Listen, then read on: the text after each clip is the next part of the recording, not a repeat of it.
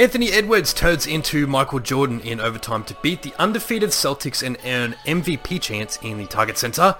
Reigning MVP Joel Embiid puts 48 through three quarters on the Wizards, and all of the other stories from around the NBA, the 12-game slate. Here's everything you need to know from the league today on November 6th. The Minnesota Timberwolves stay undefeated at home and become the first team this year to beat the Boston Celtics. An incredibly tight game going the extra mile to OT, the Wolves winning 114 to 109. Anthony Edwards transcended mortality for a couple of minutes in overtime. He finished with a game high 38, but his poor shot selection late in the fourth almost cost the Wolves. Ant-Man turned up some suffocating defense on Jayson Tatum in overtime, even with five fouls, and dialed in three consecutive difficult buckets with about two minutes left in OT. Conley that time, Mike said, Edwards! Yes, sir! Edwards spinning, putting it up, and in! In fuego! Now, I know this sounds dumb, but this overtime performance gave me Jordan flashbacks. I thought I was being silly, but I went online and saw these comments, and I'm clearly not the only one. Jaden McDaniels had 20 for the Wolves, including the game-sealing floater.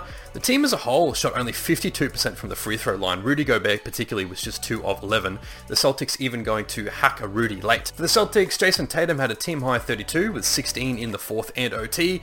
Jaylen Brown 26 and Kristaps Porzingis 20 points. One more thing from this game, uh, Jaylen Brown absolutely yammed on Rudy Gobert early in the first. Here is that dunk in all its glory. Continue to push the ball.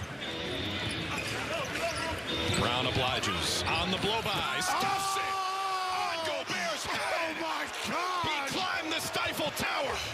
The Celtics will play Joel Embiid and the Sixers tomorrow on a back-to-back. And speaking of the Sixers, Embiid was pretty unstoppable tonight against a poor Wizards team. He dominated the third quarter, 29 points in the quarter alone, finishing with 48 points, 10 rebounds, 6 assists on just 25 shots. Dude was putting in work for the easy victory, 146 to 128. Philly improves to 5 and 1. Tyrese Maxey was Embiid's primary supporter. He had 22 points and a career high 11 assists for his second game in a row with 20 points, 10 assists. Tobias Harris had a nice 18. The Wizards fall to just 1 and 5 with the loss today as odd makers have set the season over under to 21.5.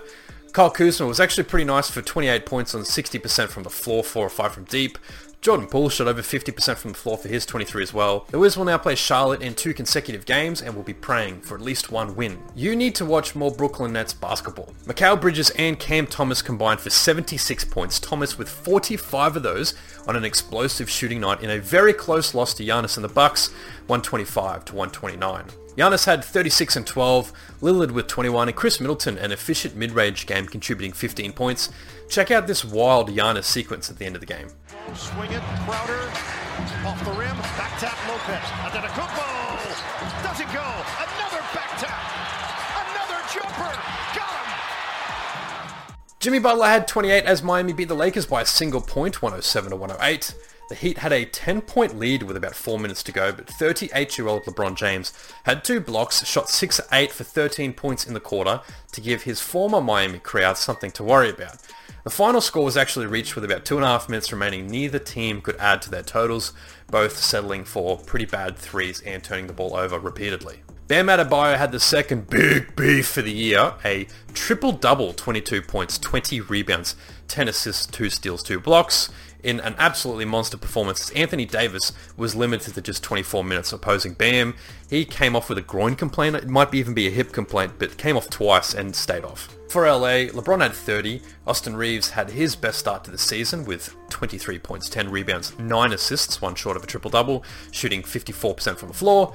D'Angelo Russell was ejected late for two techs and the Lakers are still winless on the road this season. They're 0-4. The Pacers scored 86 points in the first half en route to a monster 152 points in a 41 point in a 41 point win over the San Antonio Spurs on a back-to-back 152 to 111.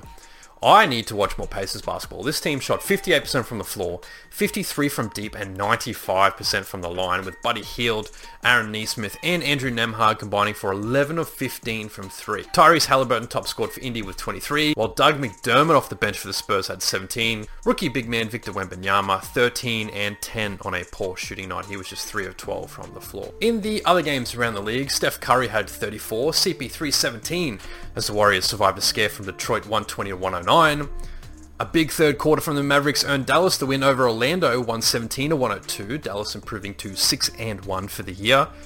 Andre Drummond picked up his 10,000th rebound, being only the 43rd player in league history to do so in a big Bulls win against the Jazz, 130 to 113. The Kings failed out of the box. They were down as many by 40, a 122 to 97 loss to the Rockets. Jalen Green with 23 and Alperen Sengun, two rebounds shy of a triple-double. The defending champs pulled away late against Zion and the Pelicans, Jokic with a massive 35 points, 14 rebounds, 12 assists, triple-double, to surpass LeBron James for fourth all-time in triple-doubles. In the 134-116 victory against the Pels, worth noting Zion Williamson almost had a triple-double himself, 20 points, 10 rebounds, and 9 assists. Trae Young and DeJounte Murray had 21 in the fourth, but Atlanta could not pull off the comeback win against the Thunder.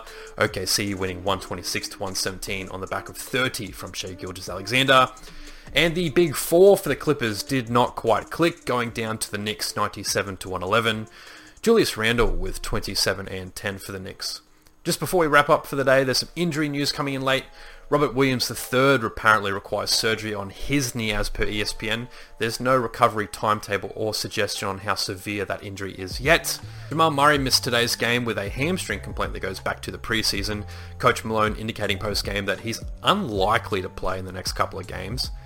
And Clipper Mason Plumlee suffered a knee sprain, the severity of which is currently outstanding. After colliding with Julius Randle today in New York, Plumlee had to be carried off the court. If you're still here, consider liking the video if you're on YouTube or subscribing, following the show on Spotify, Apple Podcasts, leaving me a review. I don't care as long as you enjoy your basketball wherever you get it. Follow your passion and have a great day.